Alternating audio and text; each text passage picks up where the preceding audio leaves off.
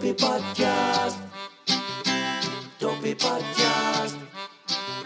Well, Dopey now podcast. Is the time for the Dopey Podcast. Podcast. Where you call in and Dopey put all podcast. Your life on blast. And you call Dopey in podcast. And talk about your past. Because your Dopey life was podcast. Curious, hardcore and fast. So Dopey now podcast. Is the time for the Dopey Podcast. Dopey Podcast. It's the Dopey Podcast, the Dopey, Dopey podcast. podcast, yo. This is the Dopey Podcast. This is the Dopey Podcast. Now if your life was curious, hardcore and fast, you feel like you want to put your life on blast. Just call up the show and I talk about your past. Cause now is the time for the Dopey Podcast. Dopey Podcast. It's the Dopey Podcast, the Dopey, Dopey podcast. podcast, yo. This is the Dopey Podcast. This is the Dopey Podcast. This episode of Dopey is brought to you by our friends at Aloe Recovery, located in sunny Southern California, in Malibu and Silver Lake. Aloe was created by our friend Bob Forrest and his friends Evan, Bob, and Jared to create a program of recovery that is rooted in compassion and connection rather than control. They have decades and decades of experience treating addiction and co-occurring mental health disorders. Uh, I've heard from a bunch of people, a, a handful of people who have been to Aloe and really, really, really say great things about it. So I recommend it to all of you guys. They've got amazing amenities. They make sure the detox is as comfortable as it can be. They do surfing. They do equine therapy. They do sound bath meditation. And um, it seems like a great place to go. So if you're fucked and you're willing to go to sunny Southern California, I highly recommend going to Aloe. Attention cigarette smokers, there's a less harmful alternative available to you. According to two studies published by Public Health England and the U S National Academies of Sciences and Engineering, they found that vaping poses a small fraction of the risks of smoking, and switching to vapes may have substantial benefits over cigarettes. This is why so many cigarette smokers have made the switch to vaping, and their brand of choice is Twist E-Liquids. Twist is an American-owned company that makes its delicious e-liquids in Los Angeles, California. Twist has won several awards for creating mouth-watering flavors, such as its best-selling lemonade, sweet treats, and dessert flavors. But Twist also produces a line of sweet tobacco flavors. All right, check it out. For Dopey listeners, if you use the code of Dopey thirty, you will save not thirty percent, but fifty percent. That is Dopey thirty for half price on your vaping pleasure at daddies vapor dot com. That is Dopey thirty, fucking fifty percent off daddies vapor dot com. This episode of Dopey is also brought to you by our friends at Sober Grid. What is Sober Grid, you might ask? I will answer. Sober Grid is the most effective and free app for addicts and alcoholics looking to connect with each other.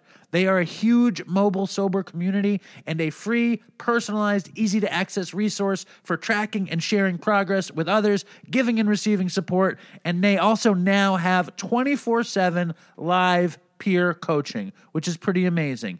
Another pretty amazing feature about Sober Grid is its ability to locate and connect addicts in real locations. If you're traveling and you want to find people that are in recovery, you can find them on the Sober Grid and they can find you. You can give them support. They can give you support. It is an amazing uh, symbiotic relationship among people like us.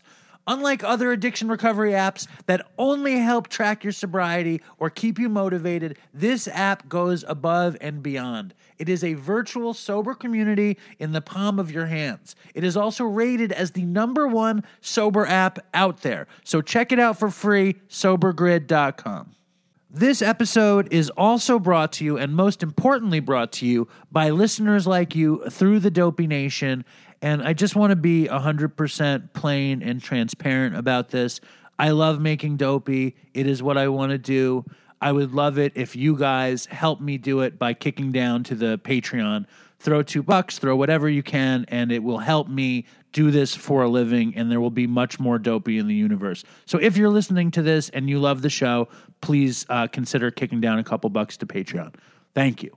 And if you want Dopey gear, go to dopey podcast dot com.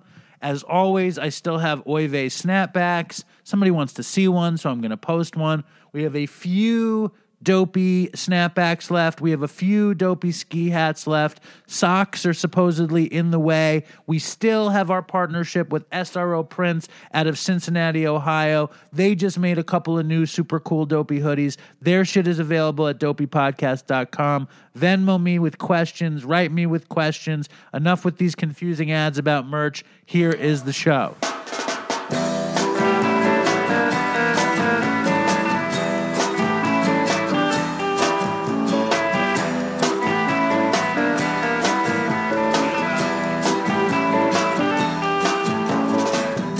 Hello and welcome to Dopey, the podcast on drugs, addiction, and dumb shit.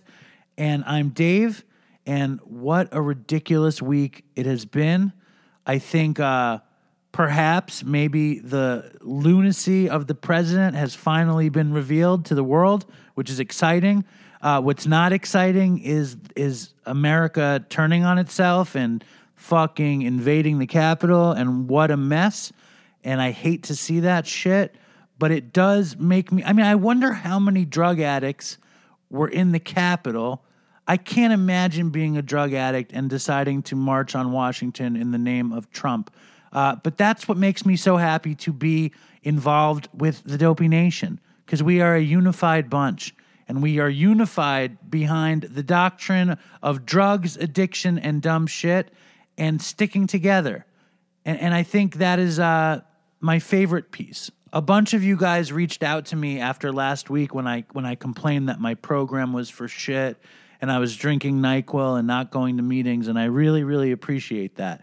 And I think that's the best thing about Dopey and the Dopey Nation is uh, is each of us like looking out for each other, giving a shit if somebody's down, realizing how easy it is to go back out just by making a few false moves.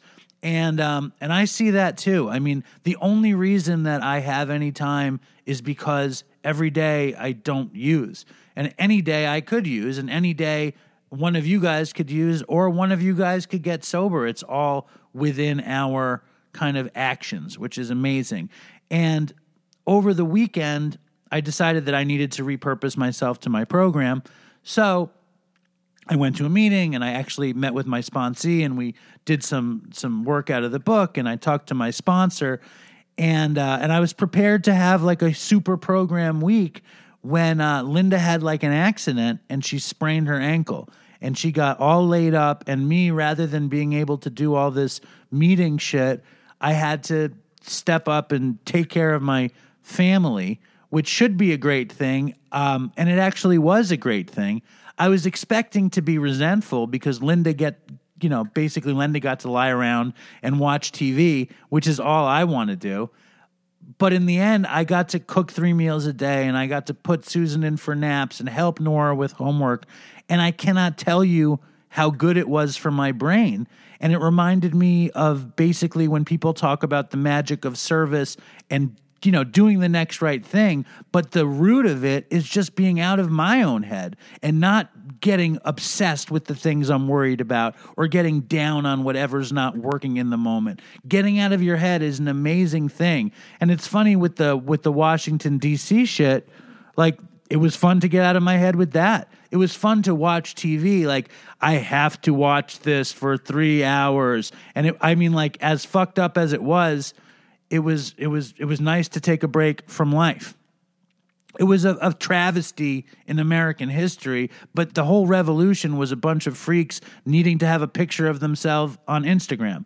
So it was a crazy, crazy week, and I am happy to be back doing the show. And our guest this week is somebody I've actually thought about having on for years, and I've been bugging him for years. He was actually my first sponsor, and he was totally my bridge Uh, to recovery from total addiction. And uh, he's actually also kind of like a notable figure in the world of drum and bass music. His name is uh, D B, and his moniker was D J D B. And uh, it was a treat to have him on the show, and here he is. And I'm here virtually with an old friend. His name is... Uh, before I say what his name is, I just want to say a few things about him and my experience with him, which was... Uh-oh. It's good stuff. Okay. Basically, when I went into treatment in two thousand eleven and I came out and I needed to find, I, I needed to get clean, but I couldn't get clean. And I had horrible experiences with uh, meetings, and I found this Tuesday night meeting in Manhattan, and I'm not going to say the fellowship to observe anonymity, and it was like the ultimate fucking meeting in my mind. It was a candlelit basement with rock stars and brilliant people and beautiful women, and this man shared all the time, and everything he came out of his head, I was like, who is this dashing, brilliant, fit, worldly you're, person? You're mixing me up with somebody else, mate. Fuck me. And I approached him, and I asked him to sponsor me, and he agreed. And uh, I've been bothering him ever since, off and on, and his name... He turned out to be this very famous D J, which I didn't know at the time, and his name is D J D B. D B, welcome to Dopey. Well, thanks for inviting me, David. I've, you've been uh, trying to get me on this thing since you started it, and I, I will confess I've been very hesitant to do it. Uh, but I appreciate you uh, thinking of me in those fond terms. I definitely... don't remember saying, uh, you know, being... I, when I open my mouth in a meeting, I, I kick myself afterwards because nothing comes out the way I intended it to do. And that's basically how I function in life. I'm like, fuck, I wish I hadn't said that that way. Uh, so it's nice to know that you at least thought what I was saying made sense to you. I think maybe it was your neuroses that was so appealing to me because it reminded me it reminded yeah. me of my yeah. own neuroses, yeah. and you seem to be living... Identification is is great a great draw. Exactly, but I also remember like the first time I was texting you, I didn't have custody of my daughter, and I texted you. I remember this very clearly. I didn't know you, and I was texting you from the Long Island Railroad uh, on my way to visit uh, Nora. And um, trying to put my family back together. And basically, poor D B was the sounding board for my obsession with putting my family back together. And we would meet uh, weekly, and you would hear a broken record going round and round about how could I have fucked this up and how could I get it back together. And you were incredibly loving and tolerant, and I will forever be grateful for that. Well, that's lovely to hear. I don't think of myself as... Uh tolerant at all, but so that's really nice. I think I'm quite short. Uh, I have a short patience with things, so that that is not nice to hear, David. I do remember thinking and saying to you that you know you can't fix that till you fix yourself, mate. You know you, you've got to you've got to focus on your recovery before you can affect anything else in the world. I remember we would sit in the Mud coffee shop in the East Village, and they would play. We talk. We'd either be talking about rock and roll history or me obsessing about Linda and Nora, and it would kind of go back and forth between the two. Um, yeah, totally. Which, which was awesome. And then I wound up relapsing and disappearing, and um, and I and I reconnected with you when I got sober again. So like, um, you know, for me, I love that you're in my life as a resource, and um, I know that. Uh, Your Dopey story is relevant. How many years do you have? It's a bit embarrassing because, well, it's a bit embarrassing for two reasons. One is I have literally lost track, uh, and people who are, you know, serious about their recovery think that's, um, I don't know what they think actually, but I think they think that that's, uh, I don't know, like it's disrespectful or something, like you should lose track. It's somewhere around thirty-six, thirty-seven, or thirty-eight years. Somewhere between I mean, thirty-six and thirty-eight years. Which yeah, is- I mean, we could we could figure it out if you want to do a little bit of math, because I got clean August nineteen eighty-two. So what does that make it now? August nineteen eighty-two... And now it's twenty twenty-one, so we're going to say, I don't know, I can't do math. Yeah, exactly, right? It's like, I don't know. Somebody can do it yeah, for me. We're not very good at math, that's what that says. I think it's like thirty-six years, thirty-six and a half years. That's what I'm going okay. with. Cool. So we'll, we'll call it that. And um, do you remember? But it, but it really doesn't matter. It really doesn't matter. When I go to a meeting nowadays, the most I get from it is people who have one week or one year. You know what I mean? It's it's so much about a day at a time that huge amounts of time mean nothing to me.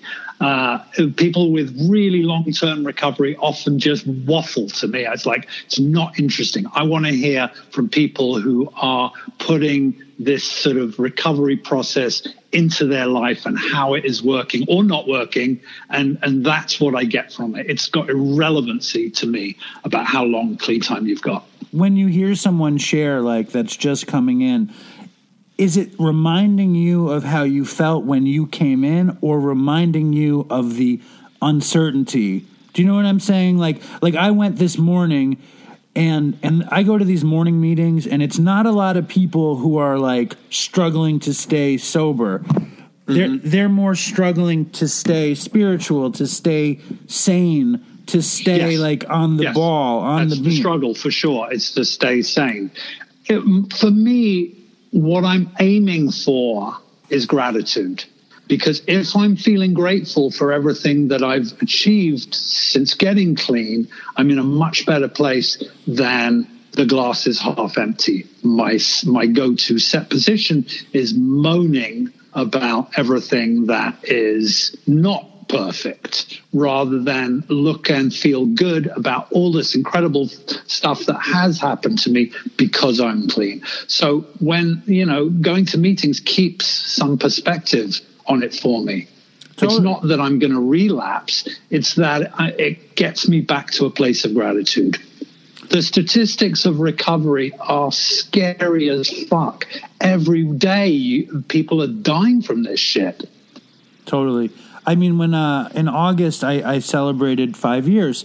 and uh, Congrats, I, mate. Thank you. And I was basically um, barely going, though. I was going yeah. like once a week. I was going once every two weeks. I was dipping right. once every three weeks. And I was gearing up to go to this meeting to celebrate. So I figured I should show my face a couple times so they, they knew yeah. who I was when I when I celebrated. But it occurred to me that that's when, like, however much time you have is meaningless, when you're fucked and you're not going and you're claiming this time and you're psychically not, you know, firing on the ones and twos properly. You know what I'm saying? Like, I need... Totally. I, it was the reminder totally. Now, to go back. What's, what's really interesting about this last nine, ten months, us being in this situation, is that I was on a sort of maintenance program for my recovery. I would go like you every, once a week, maybe skip a week here and there, but definitely no more than once a week. And I've been doing that for years, and I have a very small circle of people that are in recovery that I kind of connect with. But uh, there was very little sort of out of my comfort zone going on with with my recovery. And then when the lockdown happened and I lost my job in March, somebody told me, oh yeah so I started to go to regular meetings. In fact, the one you described in your first meeting, which is a Tuesday meeting that has been my home group for like twenty years, I started going to that on Zoom, and I hated it. I fucking could not get anything from it. It was too big, it was too impersonal, it was too weird. I didn't. And then a friend told me that they'd been going to this really small, odd meeting in London that is a lunchtime one-hour meeting, um, and in London, so it's eight a.m. here. So I forced myself out of bed a little bit earlier than normal, and I've been basically doing that eight a.m. meeting every day. I maybe hit it five or six times a week, uh, every week since March, and it's it's saved my sanity for sure. Yeah. Uh, there are people, and what's incredible is there are people who are now in that meeting that have recovered in the last ten months through going to Zoom meetings. They've never even been to a real meeting. It's bonkers. See, that's cool, because I had a guy on the show, this journalist guy, who was saying how one of the great problems that twelve-step will face is that how do you get newcomers to Zoom meetings? But it sounds like that one is is doing the job. Yeah, it totally is. It's there's more newcomers in it than old-timers, and they're loving it. It's it's really extraordinary. I love that. And they're doing this crazy thing. Um, the Dopey Nation people do these Dopey Zoom meetings. They do them every day.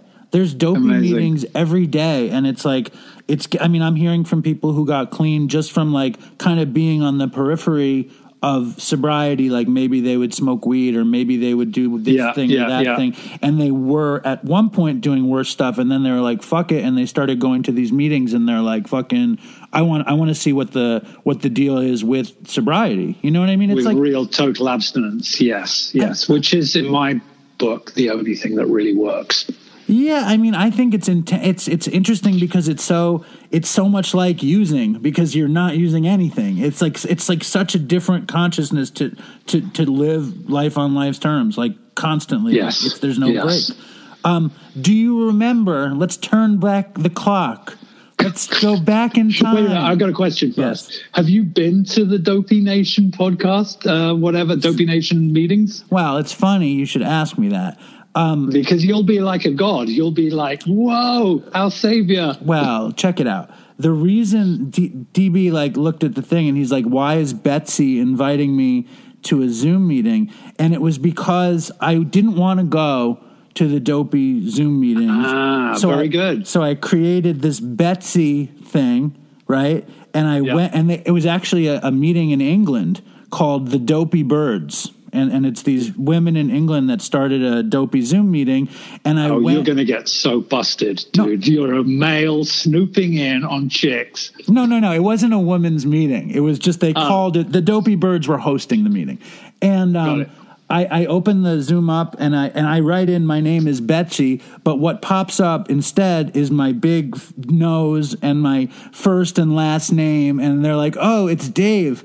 And I fucking closed the screen because I didn't, I mean, like I wanted the God thing, but I also was, didn't want the God thing. And sure, I, sure, I didn't want sure, any of sure. it. So no, the answer is no, I've never been to a Dopey Zoom meeting. I do, I, I do a Patreon thing where like, you know, there's dopey people who pay into this Patreon and, and we do a Zoom for them where we play like games and we do that once a month. So I, I host one once a month, uh-huh. but I don't go uh-huh. to the daily ones because I, my ego can't handle it if it's too much or not enough. Either way, I'll be fucked. Yeah, yeah, yeah. Totally, totally. Right? The ego is a horrible, horrible thing. Right? It's like, it's yeah, crazy. It's horrible. Um, I you, taught my, I have a, an extremely, extremely talented and successful friend in London, and the conversation we always end up having is about how our egos have driven us to be successful at whatever we've done in our lives, but how we hate our egos too, that, you know, we wish we could leave the ego behind. It's a very interesting topic. And I, I mean, that really, like, that's the point.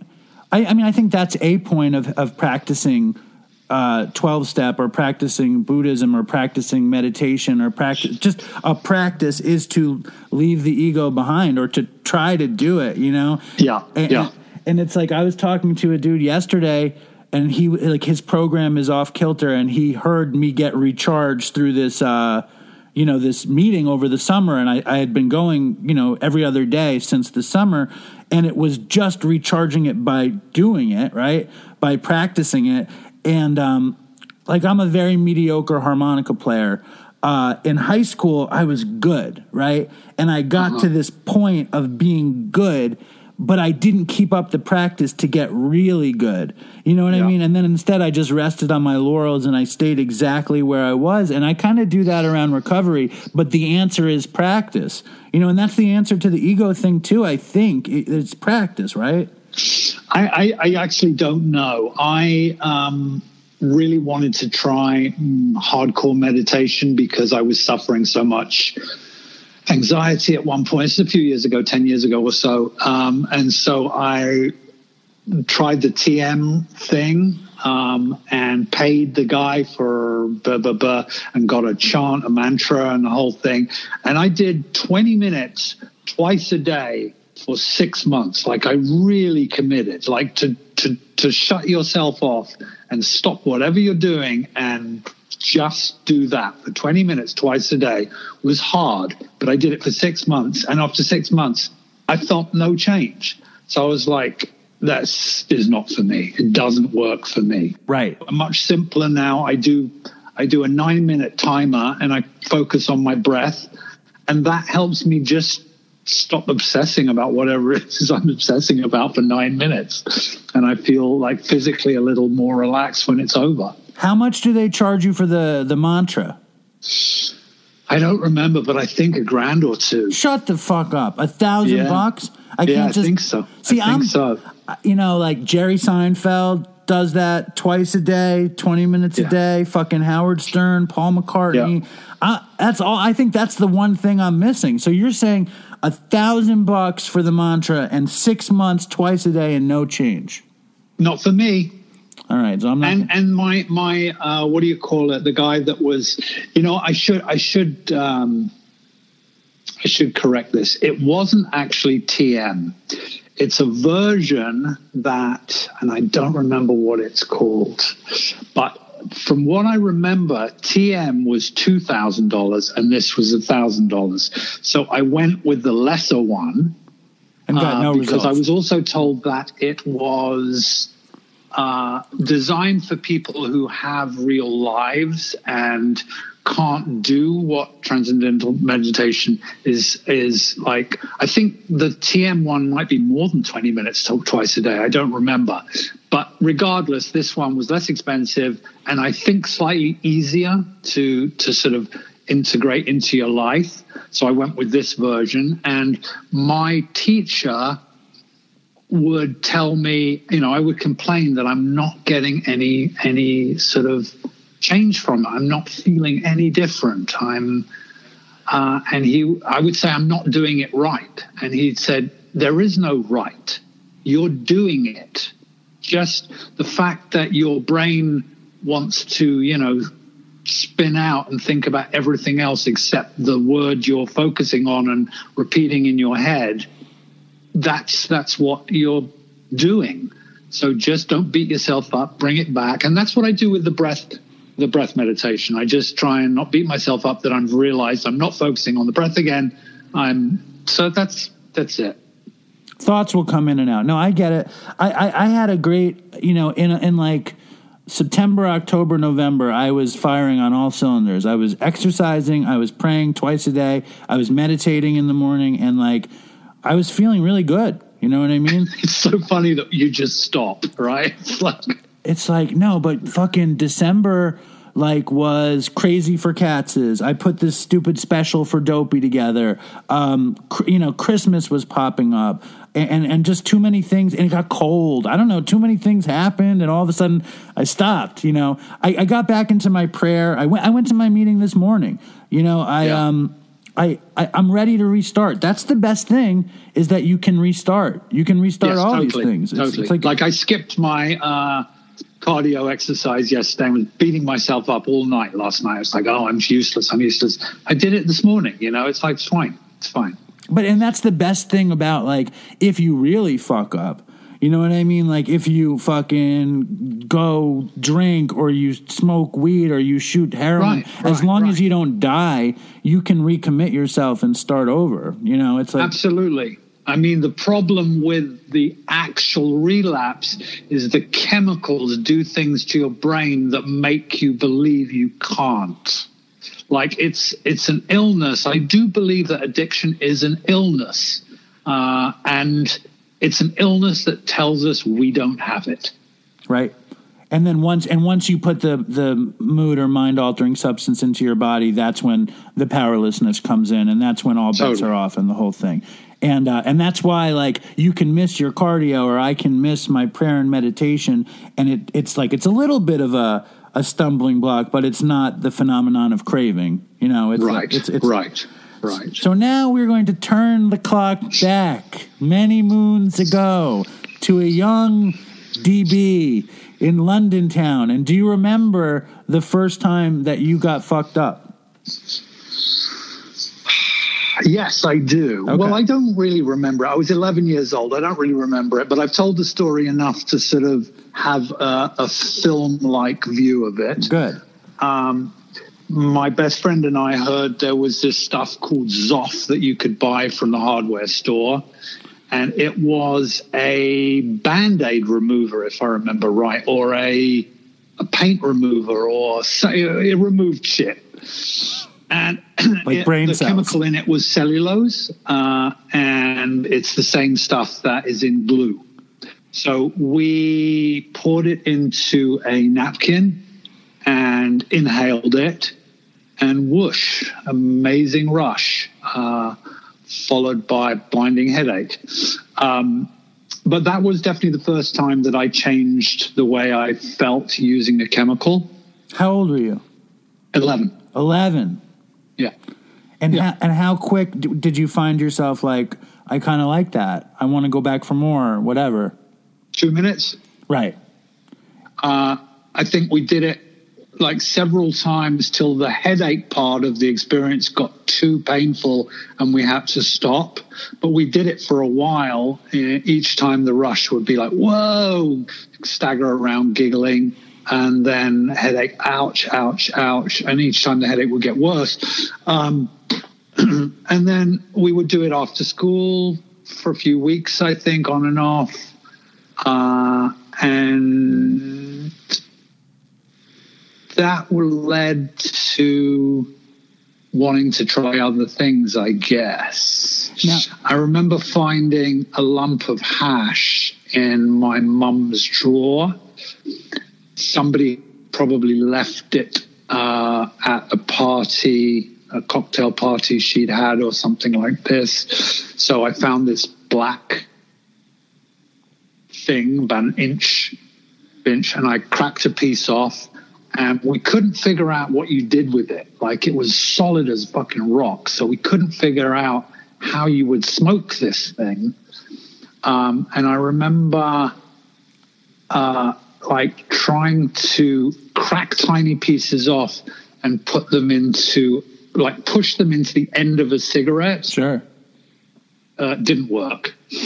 Um, eventually, I guess we figured out that if you warmed it, it became soft, and we, somebody knew how to roll a joint, I guess. I mean, in England, you smoke joints with tobacco, right? So you would put uh, several rolling papers together and break up cigarette into it, and then put the hash into that and roll it up and smoke it like that. But what's interesting is I did that for, I think, two or three years without getting high. I smoked weed, hash, for two or three years without actually getting high from it. That's crazy. It my, my brain just wasn't firing from it. But when I took acid for the first time, that opened something up in my brain where next time I smoked weed, I was like, whoa, what the fuck? That's so interesting, because they talk about that weed sometimes doesn't hit you the first time or whatever. Um, And I never hear about, you never hear about hash anymore. Do you think they're not making hash anymore? No idea, mate. No, they must be. Why, why wouldn't they? That's. You think in the yeah. recesses of Nepal, they're still coming out with the old Nepalese temple hash with totally. the stamp on the back? Totally. Oh, man, those were the days. Um, it's so funny. I remember, like, if we ever stumbled upon hash and it had the stamp on the back, we thought we were, like, really living it up. Um, and, uh, I did acid before I ever smoked weed too, um, and and I think weed affected me the first time. I, I was curious. Yeah, I, I know imagine it would. Yeah, for sure. I know how much uh, rock and roll affected you when you came up. When you were inhaling the Zoff, was there music in the air, or was it pre-rock and roll also? No, at eleven, music, I was already obsessed with music. I would fall asleep with a transistor radio under my pillow every night. I was obsessed with music from when I discovered it, I think. Um, my mum, my mum was a big music head uh, and bought records. Like, I remember her coming home with the Beatles' White Album and me going, "Whoa, that's like sleeve is bonkers. Like, there's nothing on it. What's what's going on here?" Um, so, music was definitely very much part of my kind of. It still motivates me. It's still probably the most important thing in my life. Yeah. And uh, so how did it interplay with the the the beginning of smoking hash spliffs or or, or doing the Zoff or even when the acid kicked it all in? Like, how, what was the music well, I think role? The Zoff was a just the first example of me realizing that there was something I could do that would take me out of my skin. I didn't know that that's what I was doing, that I was self-medicating yet. But by the time I got to, say, sixteen, I was very aware that I was very uncomfortable in my own skin. I was very aware that I didn't like myself a lot of the time. I was very aware that I was socially incredibly uncomfortable. I had no idea how to communicate with people. Uh, and, uh, I mean, I was a compulsive liar as well and thief at this age. Um, and I'm not sure what those, what those traits kind of came from other than this, this feeling of not being enough. So, you know, wanting to exaggerate things to people and steal things so I looked better to people. Maybe that's all that is. Um, also, that it's defiance. Yeah. It's defiance that you can do what you want. And it's control, that you could control the story about you by creating it to someone else. And you could control what you get by choosing to take it. Like, I think it's a lot of stuff in there. Yeah, I'm not sure for me if it was any kind of defiance. I don't think I'm a rebellious person. I'm too much of a coward, really, even though... You're a rebellious coward, though. You're a very rebellious person. You've, you're, I've known you for years, and I would say, even if you don't want to admit it, the spirit of rebellion is huge in you. You live for it. How could you say that? You might be, the spirit of cowardice might live in you also, but you know that you love rebellion. You love it. Uh, okay. I do admit I love it. I don't know if I'm really a rebellious person because I think I'm a coward. It's two sides of a, it's it's it's an interesting thing. The rebellious coward. It, I mean, I think that I think that most rebels are probably cowards at the same time. I think I don't know. I don't, Whatever. It doesn't yeah. matter. Keep going. I, I'm I'm I'm interested. So so you take acid. You're you're robbing. Yeah, by this time, by this time, sixteen. Uh, well, no, I guess fourteen. We started taking acid. Me and my best friend started taking acid at fourteen and absolutely loved it. Um, this was the first sort of thing that I fell in love with in a chemical sense. Um, I would do it when and wherever I could, always with just one friend. I was never somebody who uh, socialized or had many friends. It was always just one kind of oddball loser friend that was my bestie at the time. And we would trip. And we got to the point where we were tripping so much that it wasn't working enough. And we were taking huge amounts. Like there was an Easter break at school where we were taking, I think we took thirty hits one time and didn't get off. That's insanity. It, That's... Yeah, it didn't have a tripping effect. What it had was a crippling effect because back then, I don't know if it still is now, they used to use strychnine to hold these pills together. It was cut with strychnine. So your joints would be in miserable sort of physical experience. That was part of tripping. You would feel like your joints ached the whole time. And apparently that was the strychnine. So when you're taking huge amounts, the strychnine is really doing a number on your body. And like, I mean, I, I mean, the most I ever took was probably five hits at once. And if I took five hits, I would lose my mind. So like, I can't even imagine what thirty hits is like, you know, five, I mean, well, two, it wasn't, it wasn't doing anything because of the afterlife. If you trip two days running, the uh, third day, it's not going to work. So how many days in a row would you be ingesting L S D? We, we'd try and do it every day, but it would just get to the point where it wouldn't work. So we'd have to stop for two or three days. And were you like some nutcase hippie kid? Yeah. Nutcase hippie kid. Good description. Paint the picture uh, for us. Like, like flared pants that were so flared they had extra wide, uh, you know, thing, flares cut into them. My mum would make them for me. Yeah. So she enjoyed, she enjoyed your foray into the counterculture. That's a really interesting question. I think my mum was a quasi-hippie. Well, she had, hash in the, she had hash in the drawer. She's flaring the flared pants. Yeah, she was a quasi-hippie in that she liked the symbolism and some of the beliefs mm. that hippiedom, uh, but I don't think she, uh, I know she didn't take drugs, other than maybe she smoked an occasional joint at a party, but she didn't do anything else other than that. And once I started to... Once she discovered that I was, you know, using chemicals, she was very anti. So she liked the idea of her son as a sort of hippie kid with long hair and cool pants or whatever. But uh, the reality was not so great. She didn't like finding you in the detox on heroin no, no. years later. Um, so what was the ascension like? Like how? Like what was the second? Like how did your your? Because the other amazing thing about you is you got sober very young. So like, I don't think I was very young. I was twenty-two. To me, when I got clean at twenty-two, I was like, "Fuck, my life's over." I'm like, "I wish I got this when I was sixteen." Right. It's so crazy to think like that. But I remember like that was a real unhappy feeling, like I wish I'd got this earlier. I'm now already twenty-two.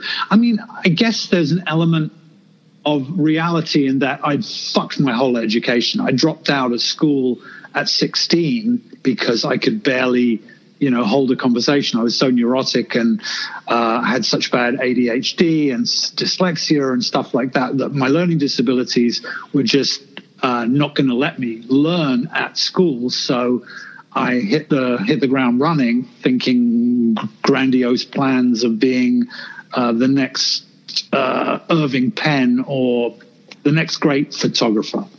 Well, I'm sure, I'm sure, I'm sure dosing every day didn't help with your ability to edu- be educated or learn, right?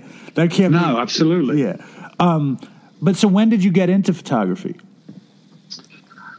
Uh, there was a teacher at my experimental weird school that I got sent to because my normal school couldn't cope with me anymore, and they suggested I leave.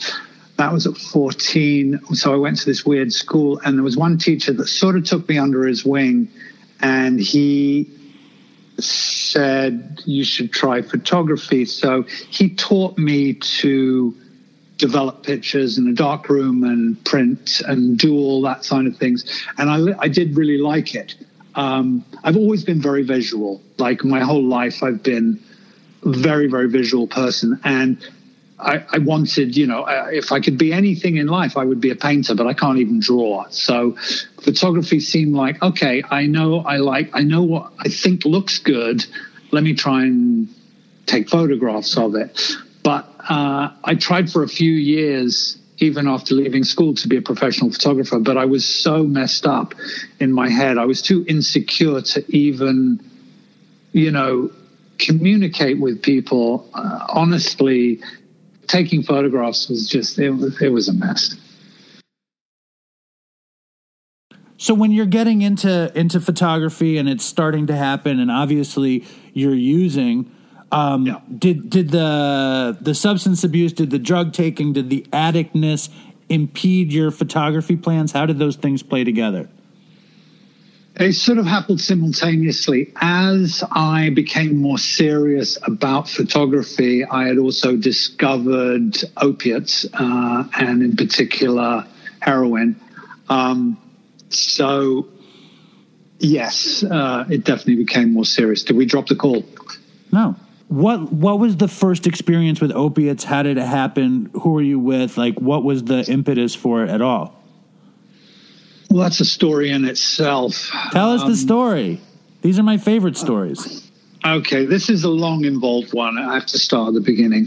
Uh, I had been a fan of a photographer who was doing album covers for some of the very first punk records that were coming out of the U K. Somehow I met this guy, and somehow he let me try out as his assistant.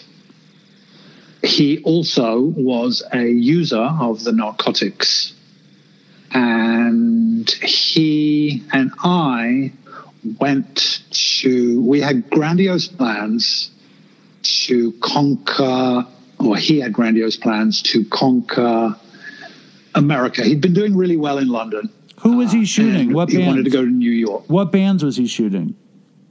I don't want to say specifically because it'll be too easy to figure out who he is, but he had really done a lot of great record covers for the first generation of punk rock records in London. Um, and even one or two American ones. He wanted to go to New York, um, and we funded the trip by bringing heroin with us because heroin was very cheap in London and very expensive in New York. So we did that, and while in New York, he'd always just given me a line or two of smack, and I would snorted it, but he was now shooting up the stuff, and I wanted to have a, a go on that. And he was like, oh, are you sure? Uh, and so he shot me up for the first time. He actually shot me up with Dilaudid. We didn't have any heroin that night, I guess. Um, and he shot me up with Dilaudid. And I loved it, of course. Um, you were in New York? What? You were in New York? Yes. We came to New York. We were staying at the Chelsea Hotel. Um, and what year was it? seventy-eight, so that's seventy-nine. Like, that's the heyday, right? That's like the heyday of the punk rock Chelsea Hotel. You guys are pioneering drug traffickers and dealers and punk rock photographers. It's a pretty, it's a pretty highfalutin story for uh, for for this kind of stuff. I have to just say that. I see you getting. I, I love D B because he doesn't. I've known D B for years, and he does. He's not a braggy person. He refuses. He, the second he starts telling these incredibly mythical stories, I see the wheels in his head turning, and he's like, maybe I shouldn't say what bands, and I just I know you, uh, and I know that you're you're you're triple thinking yourself. Um, but it was the heyday of the Chelsea Hotel in the late seventies. We'll say that. Yes. There are there are a couple. Uh, I mean, you're absolutely right. I'm very afraid of offending people or, or or having people annoyed that I mention their name if they're still living, all of that kind of stuff. I'm very conscious of that. But there are a couple of people who are no longer with us. We can use them. That, uh, yeah, that I can tell, you know, just like, I can't believe that was me in those situations, like shooting heroin with Johnny Thunders backstage at C B G Bs. Like, is that me saying that sentence? It's like, what? So what, how or, did that even happen? I mean, that had like, like, but let's get, so you're in the Chelsea Hotel. This photographer is, is, is injecting you with Dilaudid. And did you know right the first time that you were messing with it, that you were like, I love this feeling? Like, how did it hit you? Like, where pretty did it much, catch you? Pretty much. I mean, it wasn't, it wasn't, uh, it wasn't one of those experiences where I hated it and it took a while. No, I, I was, I was in for the thing. I mean, you know, I was, I was one of those people that was almost proud to be a junkie. It was like, it gave me an identity. It gave me, you know, uh, ever since I was like twelve or thirteen, I'd always been attracted to bands that were druggy bands. I don't know what that is. It's a fucked up thing in my circuitry. You know, the Velvet Underground, when I was twelve or thirteen, all the older kids were listening to the V E, the uh, Andy Warhol album, Banana album, and I was like, what the hell is that? It's scary, but I'm really drawn to it. Um, and now I'm in New York, and, you know, the rock and roll heroin scene in the punk scene in New York was a small, small kind of niche culture. So if you had heroin, people wanted to know you. You know what I mean? It was like, so within a very short period of time, people who I couldn't even imagine uh, ever meeting were like knocking on our doors saying, have you got anything? What's up? Hey, you know, like people that I considered superstars. They weren't. They were junkies in small punk bands. That, but to me, they were like, whoa, that's cool. I think, though, because the scene was small, I think, though, first of all, like the music w- was just recorded so brilliantly. It was it was just such an amazing time for music. Like, I'm totally into that whole period and, and era, and I'm also totally, I've always been drawn to that same broken down junkie musician. Like, I'm sure it played a huge part in my whole addiction and why I'm doing a podcast called Dopey on drugs, addiction, and dumb shit. Um, I also feel like probably when you and this photographer arrived in New York, you were shooting high-end punk rock record covers in England. You were English, and you had heroin from England. And I think to all these fucks, you know, Johnny Thunders was just a fucko guy from Queens who was probably so excited to be around English punk rock people, right? I don't think so. No, I think Johnny Thunders was Uh, your friend as long as you had something that he wanted to put in his system. Uh, my experience with shooting heroin with Johnny was he was all friendly till he, you know, till I said, yeah, I got something. And then we would shoot it up and then he'd be off, gone. It was like, you know, he didn't care. Um, that's my experience with, with that anyway. Uh, I mean, there were, when I say this small loser, you know, little bands, there were real celebrities too. Uh, there's a horrible memory I have of um, the musician Nico. This is a little later, after I'd split up with the photographer. I'd gone out solo with a girlfriend. We'd gone back to England. I'd gone into rehab, come out again, got clean, got a new girlfriend. We went back to New York with heroin again. And we were living at the Chelsea Hotel again and dealing from the room. There's a knock on the door. I open it, and it's Nico from the Velvet Underground. And I'd met her at a club the night before and mentioned that we had this stuff. And she's like, can I buy some? I was like, sure. So nice to meet you. Excuse me. We give it to her. Two hours later, there's a huge thumping on the door. Like, I think it's the police. I'm like, oh, my God, we're, we're, we're done. We're busted. And I open the door, and it's this little Welsh bulldog of a guy screaming at us that we've ripped off his mate Nico. Uh, and I'm like, whoa, whoa, whoa, calm down, calm down. What, what, what's happened? And he basically explains that she didn't get off on the gear we sold her. She he, she thinks and he thinks that we punk. beat her, we right. ripped her off. And I'm like, I tried to explain that, you know, this is really pure, pure heroin. And I've explained that it's from England. It's much stronger than anything else. There's no way this is not working. He then, or somehow we figure out that she's on methadone, and that's probably why it didn't work. Uh, but he was going to beat the shit out of me. And who um, who was this Welsh bulldog? His name was, is John Cale. So, like, basically, one of your heroes is is busting down your door, and what, like, what are you going through? Panic, fear, uh, you know, like, how am I going to get out of this one? It wasn't, I um, love you, I love your work, you're such an inspiration to me. No, no, there was none of that. I don't even know if he cared or, or you know, wanted to know that I knew who he was.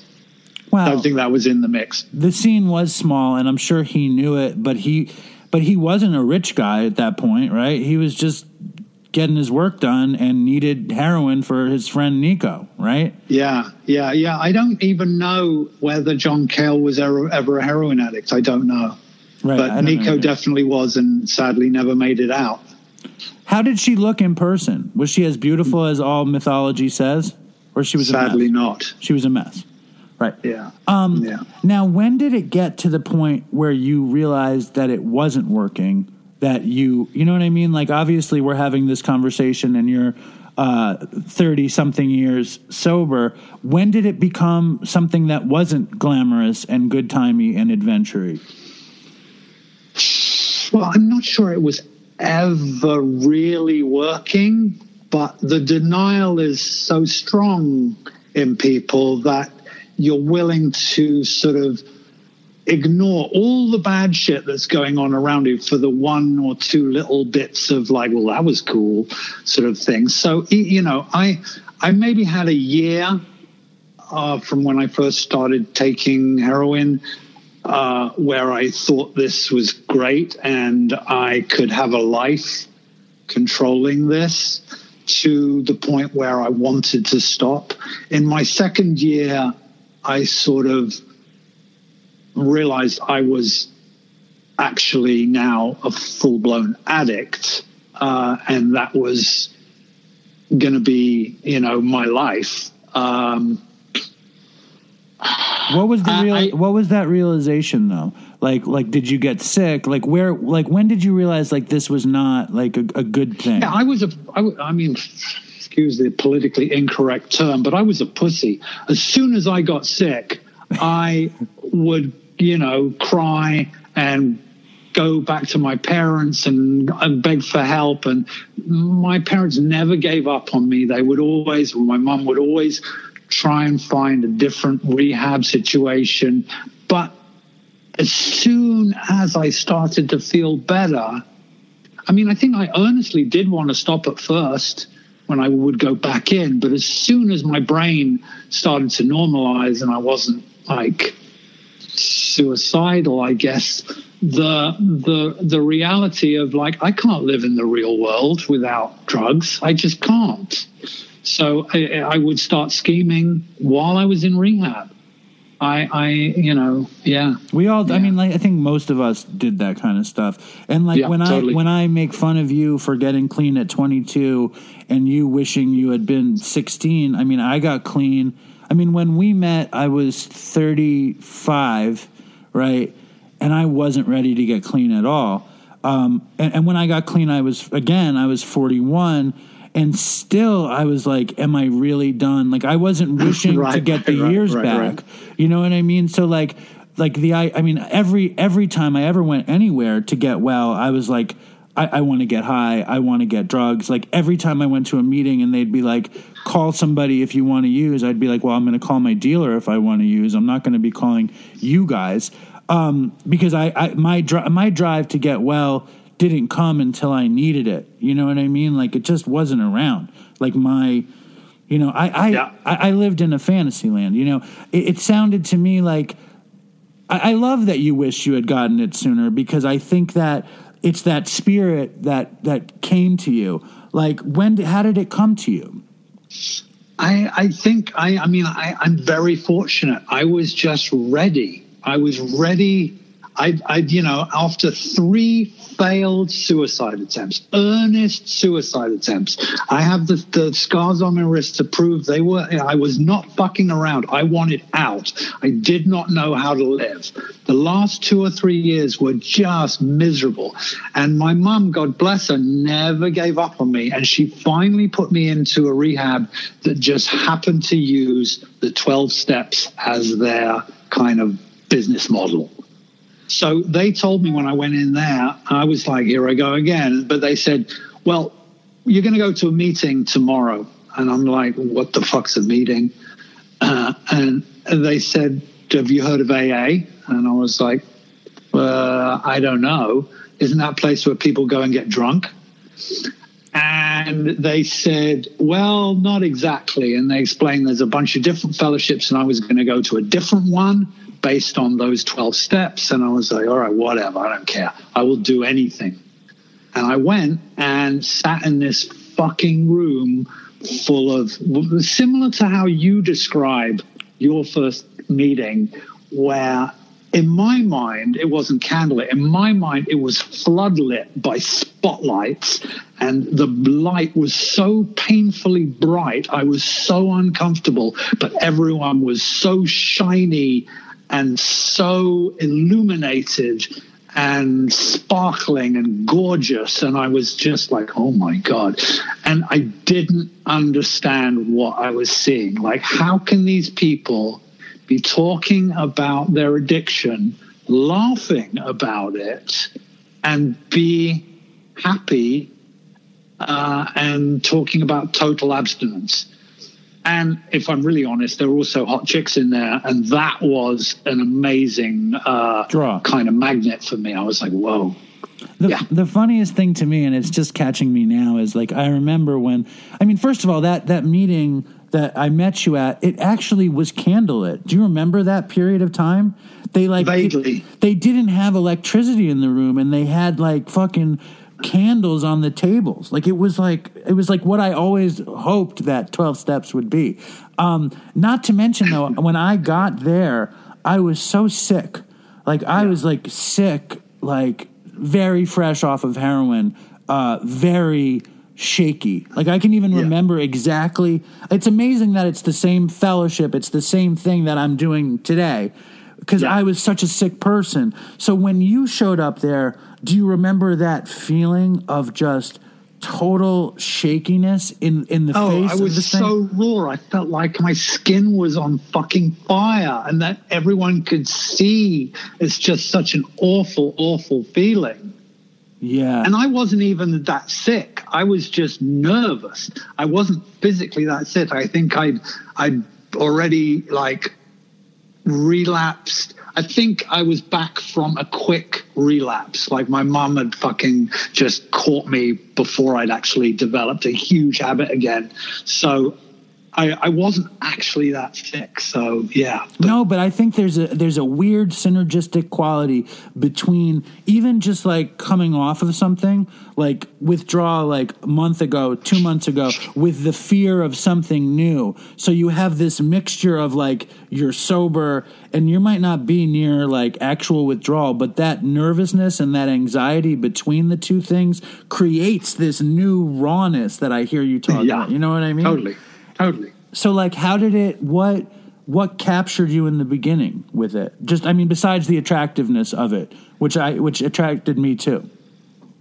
Um, I think it's timing. I was ready. It was very simple. I I was so desperate to not feel the way I was feeling, and looking at these other people, like that was a higher power, no doubt. And my my. My, I, I quickly, you know, took the suggestion of getting a sponsor, and I got a guy, and he was uh, actually in another fellowship, but I liked what he, the, the fellowship that you and I go to, it was very small in London at the time. So we went to lots of different types of meetings and stuff, and he was in A A. Um, and uh, he, you know, I, I couldn't get my head around the higher power thing. I just, I'd never believed in God. Uh, and he said, well, look, do you believe that this room full of people that you are like amazed by, that are clean and seem to be happy, isn't that a power greater than yourself? I was like, yeah, definitely. He said, okay, just use that for now. Just that's your higher power. Fine. Just go with it. And, and I, I kind of went with it.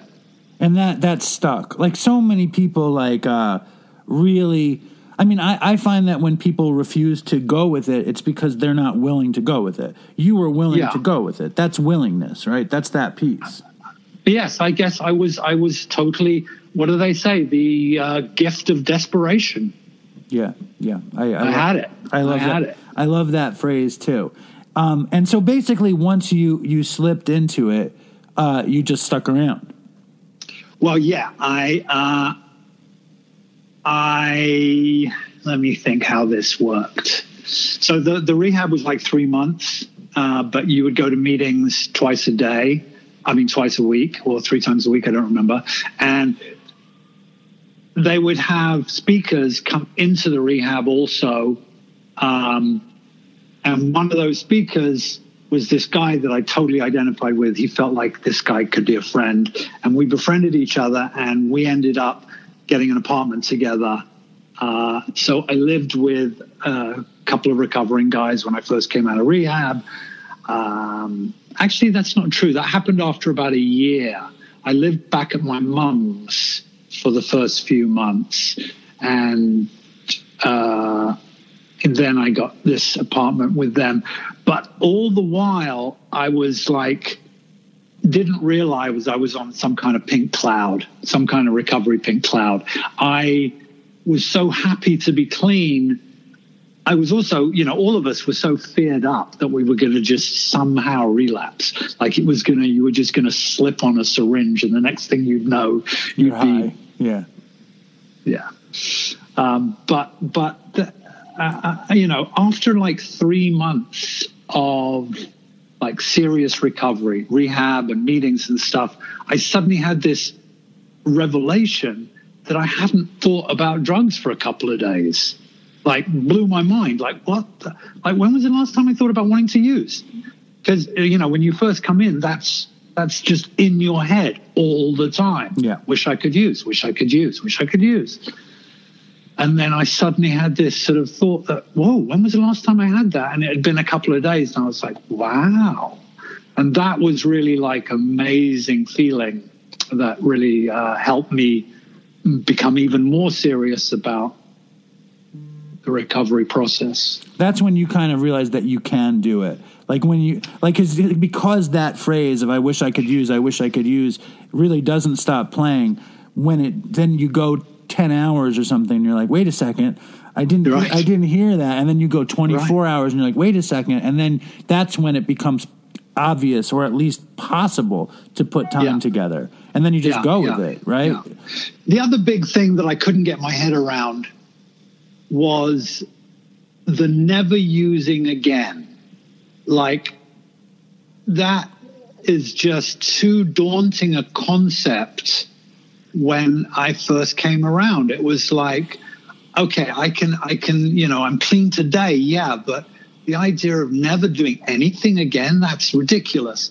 And this guy said to me, you know, just break it down really simply. Just, if you can get through today, can you get through today? And I was like, yeah, I can get through today. He said, then tell yourself you use tomorrow.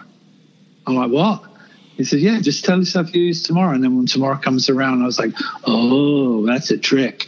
Mind trick, Jedi. Well, you used that. You used that one on me a lot of times. Uh, you did, and it, and it worked. You know what I mean? Like, and but I mean, I was, you know, whatever. I was older than you were when you got it, but I was fucking really desperate, and I really yep. wanted to get to the next day, and and that that totally worked for me too. Um, one of the most amazing things to me about your story is how you discovered your kind of career um, sober. And it was such a, a an unlikely sober career, which is you are the infamous D J D B. So, like, somehow you found this... Well, it, it may be infamous to you, but ninety-nine point nine nine nine nine nine nine percent of the population have never heard of me. Dude, because... check it out. Wait, hold up.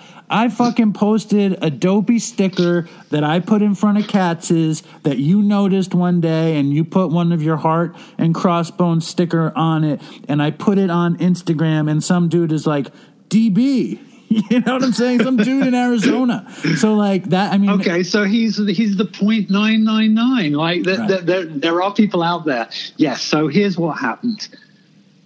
When I was a junkie, I fancied myself as a bit of a D J as well, and I before the end of my run, I'd played a couple of small clubs in London, really not knowing what the hell I was doing, just playing records that I liked, clearing the floor immediately.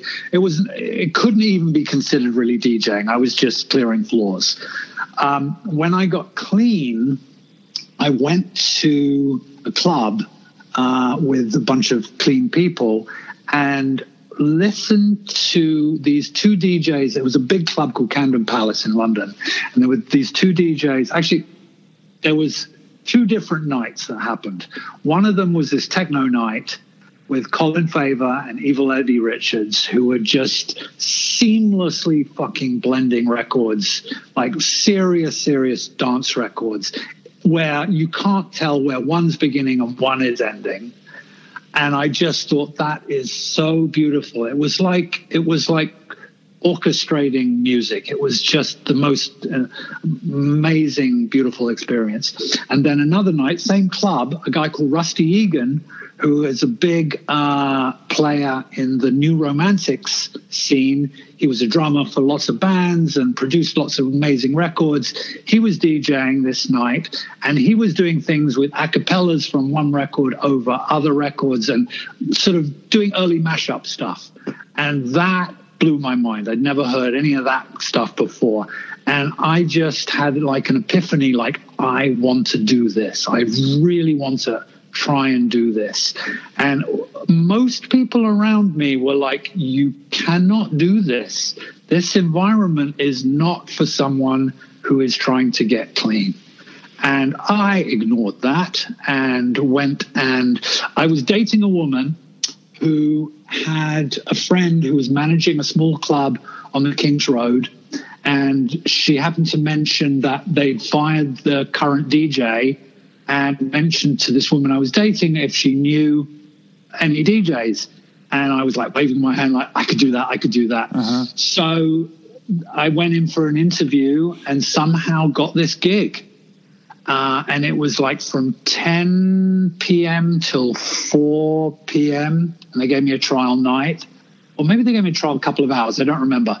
But they hired me, and this became my life for three years, playing in this horrible, yuppie Arab club. It was like, it was like wannabe gangsters, wannabe rich playboys, and uh, a few very wealthy Arabs.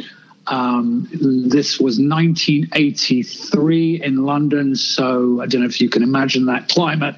Shah of Iran, blah, blah, blah. Anyway, Uh, I learnt the technical skills that a real D J needs to have. And I also learnt about keeping a dance floor alive and how you play with them. You don't just sort of shoot your load with your favorite records, all five in a row, and how you tease them and how you keep people dancing, basically. And so I learnt that in a kind of horrible environment, and then got hired by a hot new club that was opening in London called The Limelight. What were you playing? What kind of music were you playing? Uh, at the yuppie club, I was playing basically top forty, like the worst, the worst of the worst. Records that now, if I hear them, send such a feeling of anxiety, desperation, and misery through my nervous system. Things like I Just Called to Say I Love You, uh, Stevie Wonder. Um, first couple of Sade singles I can't hear anymore. First couple of Madonna singles I can't hear anymore. The only ones that actually survive that era that I still am able to get some pleasure from are Prince and Michael Jackson. Right, right. But, the but funkier most records. Of the rest of the music of that era I cannot handle. So you can still deal with Michael Jackson even after all that stuff? Uh, musically, yeah. All right. Um, so you get to the Limelight, and, and like, because if if you're in that zero point zero zero three percent, which I think might be pushing it down, uh, and you are a D J D B person, you know that you were one of the pioneers in the drum and bass scene, or is that not true? Okay, well, that's that happens a little later. So but how did it happen? Is, how did it get there? What was the, the... All right, so I'm at Limelight. Things are going great. I'm doing my own club night on a Tuesday, which is pretty much a rock and roll night. We're playing five generations of rock and roll under uh, on one night. So everything from Elvis Presley to Zig Zig Sputnik, which was the hot thing of that moment. I don't know. Um, and everything in between. Um, and I'm also there sort of bridge and tunnel Saturday night.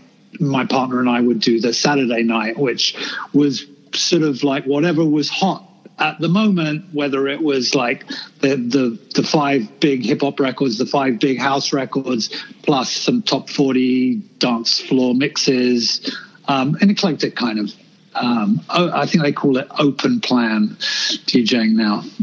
Uh, so we hear that there's a club in New York that has is hiring international D Js. So I cold called this club called Mars in New York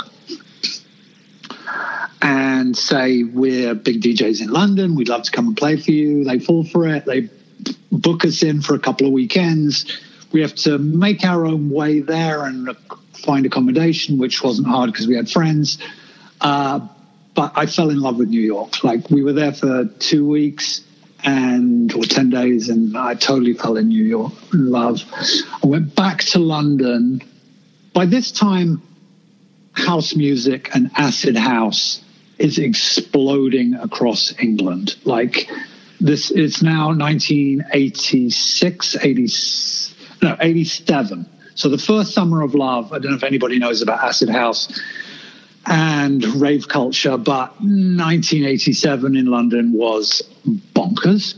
Um, and acid house is spinning off to create its own subgenres. One of those is called hardcore.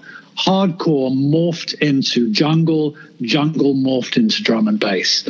I am now back in New York while those morphing things are happening, and I'm DJing in New York. I had a club called NASA, which was quite quite infamous for various reasons, but it was mostly infamous because it was so young, and there were many, many uh, underage kids in there that were from very creative backgrounds. Harmony Korine, Chloe Sevigny, um, Larry Clark made the film Kids based on Harmony Korine's story, which all rotates around NASA. Well, the question is this, though. You you came up in all of these places. I mean, one of the big, I mean, the music was obviously the thing and the fashion was the thing, but the drugs were a huge piece of the, the driving force. And here you are, a young man, a drug addict, and, and, and you managed to stay sober through the heyday. Uh, were you the only one, and how did you do it? Yeah, it's an interesting question, and I don't really know the answer other than DJing since I got clean has always simply been my job. And I'm very, was quite serious and find, found it quite stressful doing it. It took a lot of concentration. I was never there to party. I never went to the after parties to hang out with the kids. The scenes, whichever scenes I was in, I wasn't in those scenes. I was interested and obsessed with the music and the visuals and creating the environment for these people. I was I was promoting events that were environments, but I was never tempted. I never had that desire to feel that high that these kids were feeling. I guess I was lucky. I guess, yeah, I don't I don't know exactly why I didn't. I think I was just grateful enough. You know, I was in recovery. I was grateful enough to not be strung out junkie again. I was having Uh, A career doing something creative, creating these environments, throwing these parties, playing this amazing music. Was there and crazy? Was, was there crazy irony though in your head? Because I mean, like, I could be interviewing somebody who was one of those kids in the scene that you created, and we would be hearing the most fucked up drug stories, and here you are, one of the people who created the parties, who created the music in sobriety. I mean, you, were you, like, was the irony palpable for you at the time? It didn't feel ironic. There was feelings of guilt. There okay. were feelings of uncomfortability and questions, like, should this, should I be doing this? Like, even when I first started DJing, I would go to my sponsor, like, is this okay? Like, and he would, his encouragement was, you have a talent. You, you're entertaining people. Of course this is okay. You have a talent. Use it. Um, when it got to the point where, with NASA, I was very conscious that NASA was a drug dustbin. It was a fucking out of control party. Um, and I was very uncomfortable. I was always, every Friday night, I was scared somebody was going to O D and die. Um, it wasn't an enjoyable sort of experience in that sense, but it was very creative. And so my the way I balanced it was I was always very, very vocal with everybody around me that, A, I didn't take drugs anymore, that I used to be a fuck-up, and if anybody ever wanted to know how I did it, just come to me. So I put my sort of open cleanse, cleanness out there. I let everybody who was working with me know that, you know, I'm a recovering person. Did anybody and, come to you? Did anybody take you up on it or no? Yeah, yeah, yeah, yeah, definitely. Kids would sometimes, you know, stagger up to me and going, I don't want to get out of there. And I would tell them how, how I did it and, you know, give them numbers. And very few of them, because it's it was psychedelic, mostly based. I mean, there was some ketamine and there was some heroin, but most of it was M D M A and acid.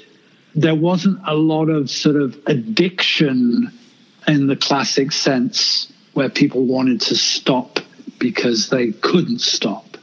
They just, yeah, you know what I mean? Totally. I mean, but it's funny because when I started to use ecstasy uh, in the like early nineties or whatever, you know, and I always like to talk about it on the show. My favorite, my favorite ecstasy was always like the dopey ecstasy. It was like the fucked up ecstasy that you knew they were like slipping a little heroin in and you'd be nodding out. And then when I finally did heroin, I was like, oh, that kind of reminded me of the ecstasy I used to get. So like, funny. Yeah, so I'm sure that yeah. like that was part of the scene. And, and something else that I know that we have in common is our love for psychedelics. I mean, not just psychedelic substances, but psychedelic art and, and, and, and also where the drug culture exists in visual art.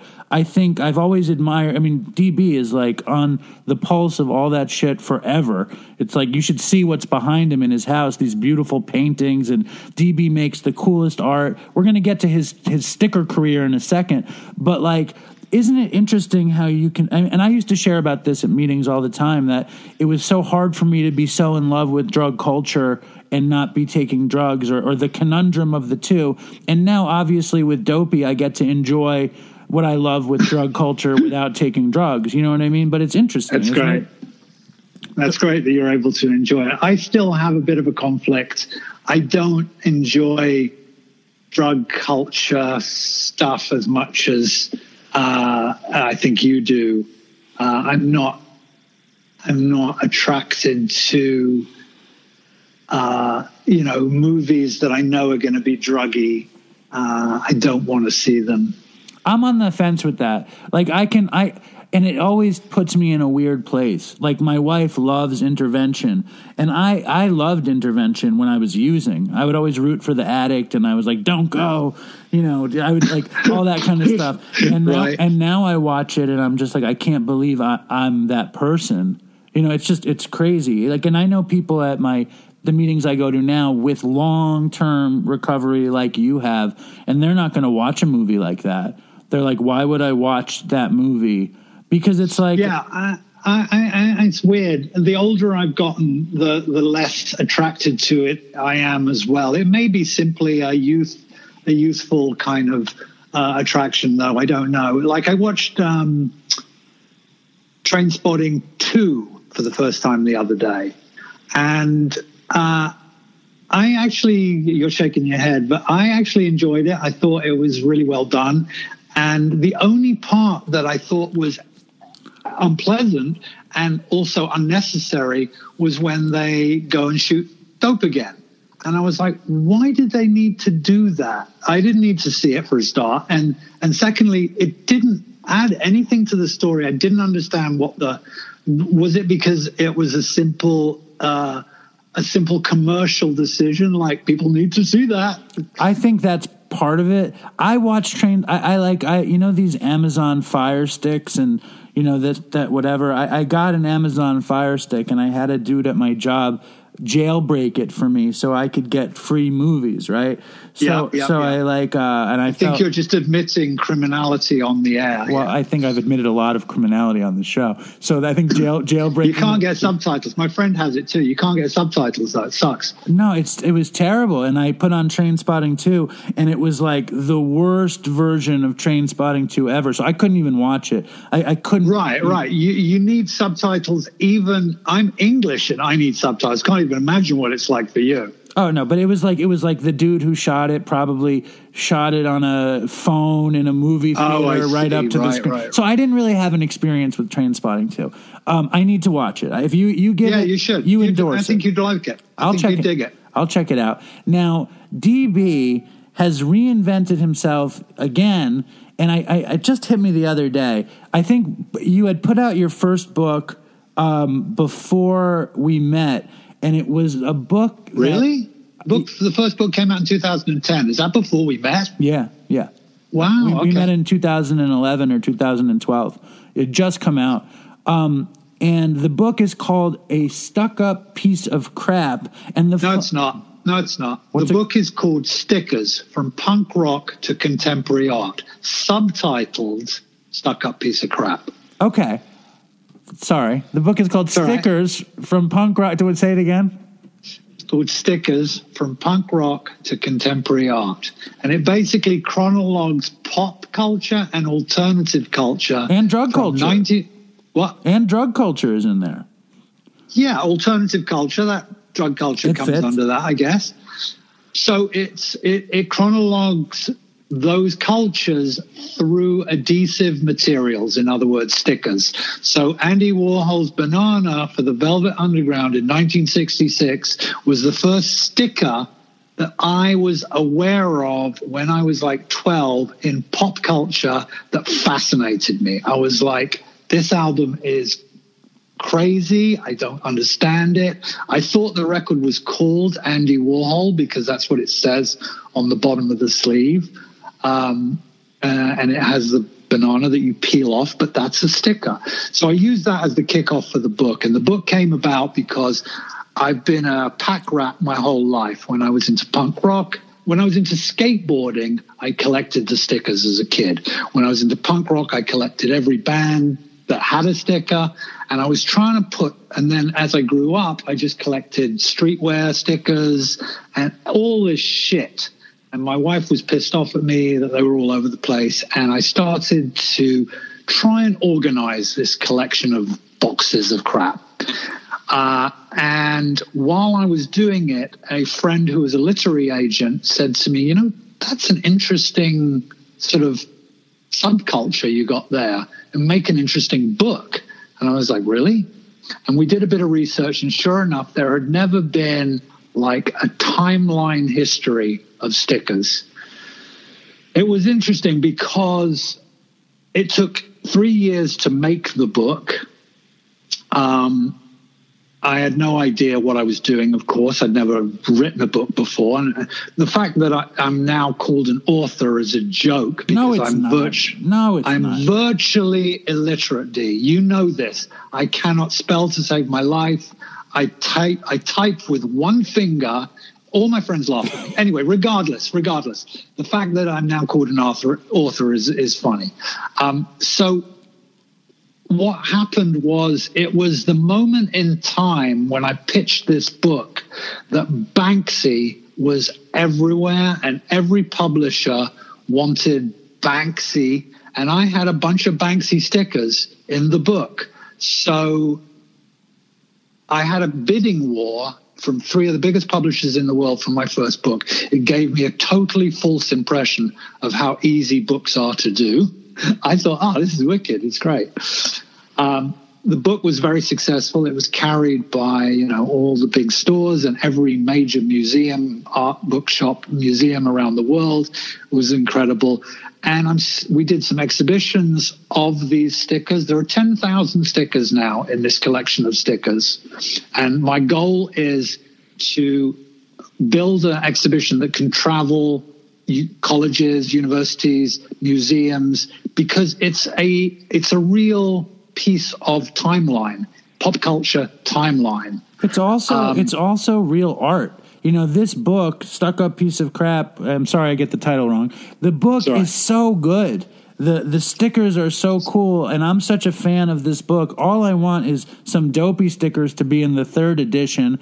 Um, but before we even get there, it occurred to me the other day as I was thinking about our when we're going to have this conversation that Stuck Up Piece of Crap in itself could be the description of the addict. Because we are the uh, the whatever the egomaniac with the inferiority complex. We are the stuck up piece of crap. Have you ever considered that or no?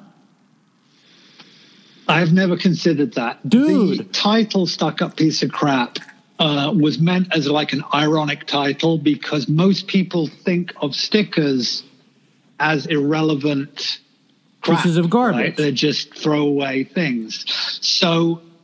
For me, they were always, you know, tiny bits of like a gem. It was like when you got a sticker from a band you loved or a skateboard that came with an extra sticker, it was a, it was a little gem, and I would store it away like a magpie would store. So it's an ironic title. Dude, most people do think of it as crap. This is the most profound thought I've ever had. Is the addict or the alcoholic sees themselves as a stuck-up piece of crap. This, this, the, the piece of shit at the center of the universe. Something great, but only needed to be discarded. Do you not? Very, very profound. You don't like wow. this profundity that I'm giving you right? I don't know. I think it was good. That's okay. deep. That's deep, man. It's deep. I mean... Yeah, I mean, the title had a double entendre for me, too, because people always... Uh, have accused me of coming off as stuck up, like being arrogant. So uh, that that fit my sort of description of myself too. Exactly, but but deep down you think you're a piece of crap, but you might mm. come off as stuck up. It is a, a real. Yes. It's amazing because yes. obviously you might present arrogantly, but you're not an arrogant person. Do you know what I mean? Like I, I, I think it's amazing, uh, and I think that.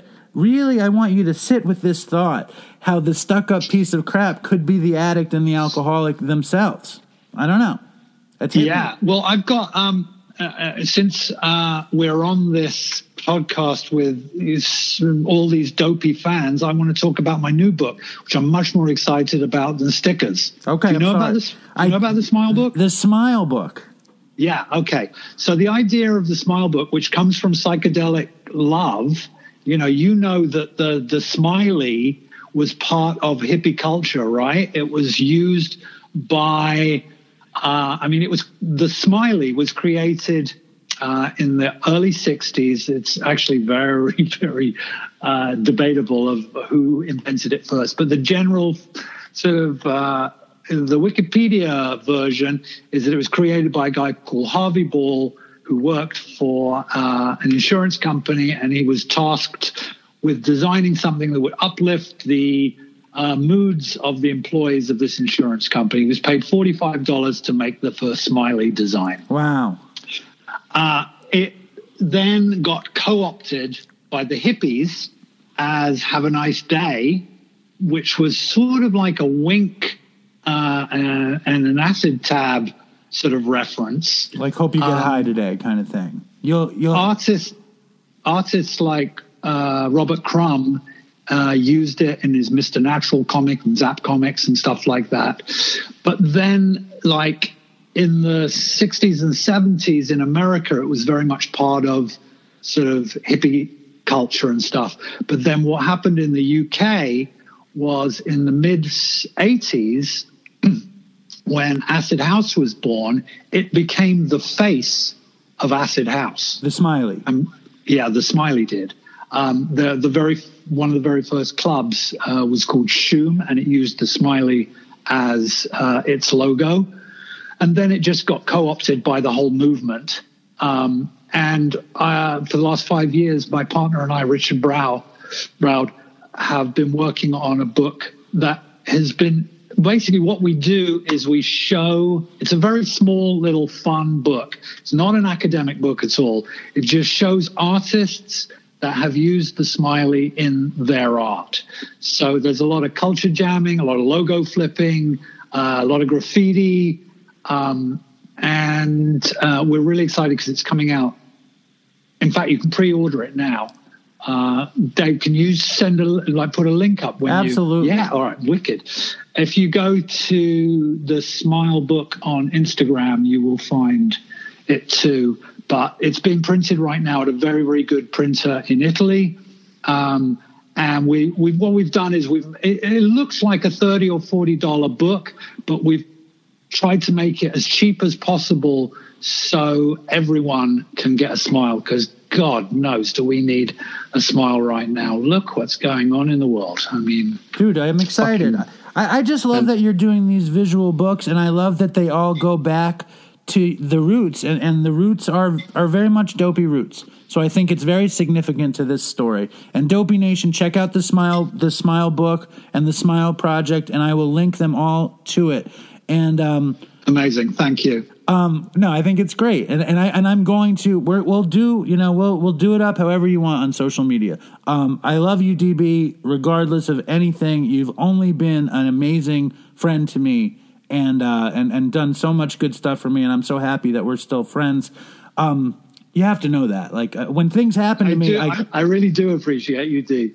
Um, I, I think you've done amazing things. Uh, for people as well, you know, um, this podcast is helping uh, a lot of people, and you, you've got a great heart, and you're the only sponsee I've ever had who made me laugh.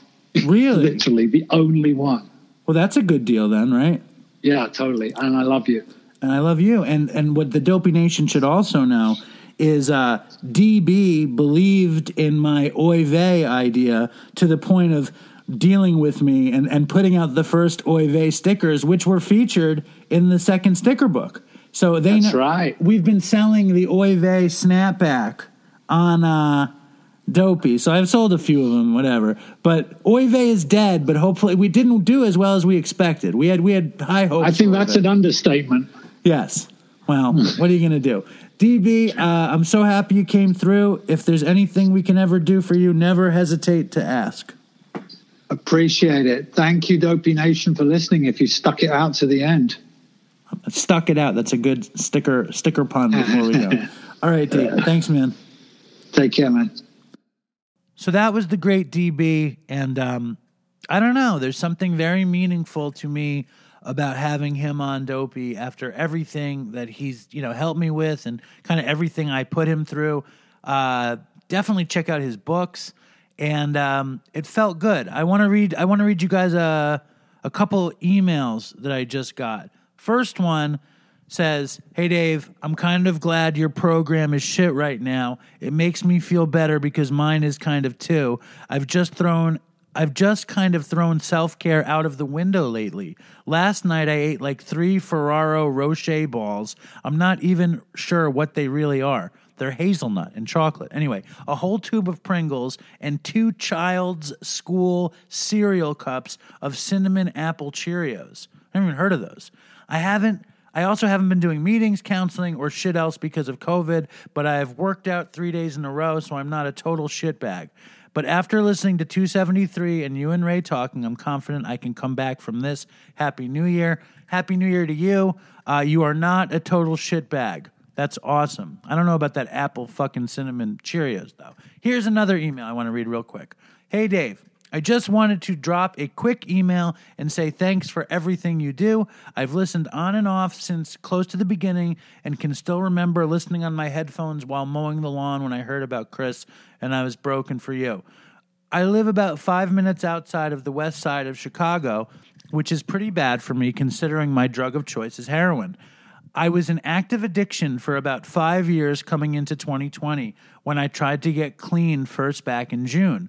That's a story for another day, but it involves wrecking two work vehicles while high and finally trying to detox at home with Imodium, resulting in an ambulance trip to the E R. I was clean for a while, but have since relapsed and I'm on day three of my second attempt at getting clean, and I wanted to reach out and let you know how much I appreciate what you, Ray, and everyone in the Dopey Nation do, and how much you're helping me through right now. I'll make sure to get some mercy ordered and join the Patreon so I can support the show soon. Stay strong, and fucking toodles for Chris, Todd, and Colleen. Thanks again, Dave. Um, I love both those emails. But this email I love because, um, you know, relapse is a thing that happens. And I've often claimed what they say that I find super annoying is relapse is part of my story. And what I always said is, is relapse wasn't a part of my story because I hadn't been working a spiritual program before I got sober. Uh, but the truth was that I did manage to carve out a little bit of time. And then uh, I remember, though, in that time, my my obsession and compulsion to use was never really lifted properly. And um, and it started by drinking on dates. That's how I wound up relapsing completely. And uh, and I went out for a few more years, and of course I didn't get back into total heroin oblivion, but uh, but I was probably going to. And and Dave, the dude who just wrote that email, you know, like repurposing yourself is the greatest thing. Like if you don't die, you can get back into it. And um, I love to hear from you. I love to hear from everybody who writes in. What we're lacking is some serious knockdown, drag out, fucking dopey stories. So if you have the inclination and a fucking knockdown, drag out dopey story, please send it in to dopey podcast at gmail dot com.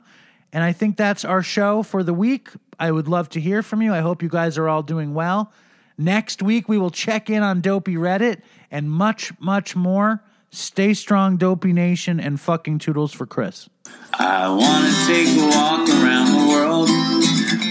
I wonder would it do me any good until I get some money in my pocket. Then I guess I'll just have to walk around my neighborhood. But I want to be good so bad. Want to be so good, so bad, so bad. I want to be good so bad. Bad desire's all I ever had. And I want to take a ride up in the sky. Watch this airplane just pass me by. And I want to see a Lear jetliner take a dive, just to show all of these people what it means to be alive. But I want to be good so bad. Want to be so good, so bad, so bad. I want to be good so bad. Bad desire's all I ever had. And my shadow's getting smaller and smaller. And it's high noon where I stand. Shadow's getting smaller and smaller. And it's high noon where I stand. And I wonder would they pay it any mind when I leave this busted city far behind. I'll take the high road, however far it winds, because peace and love are very, very, very hard to find. And I want to be good so bad.